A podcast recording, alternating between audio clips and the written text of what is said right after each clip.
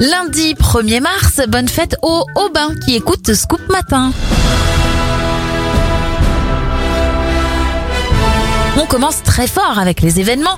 Ironman voit le jour en 1963. En 1974, c'est la mise en place du GIGN. M6 est lancé en 1987.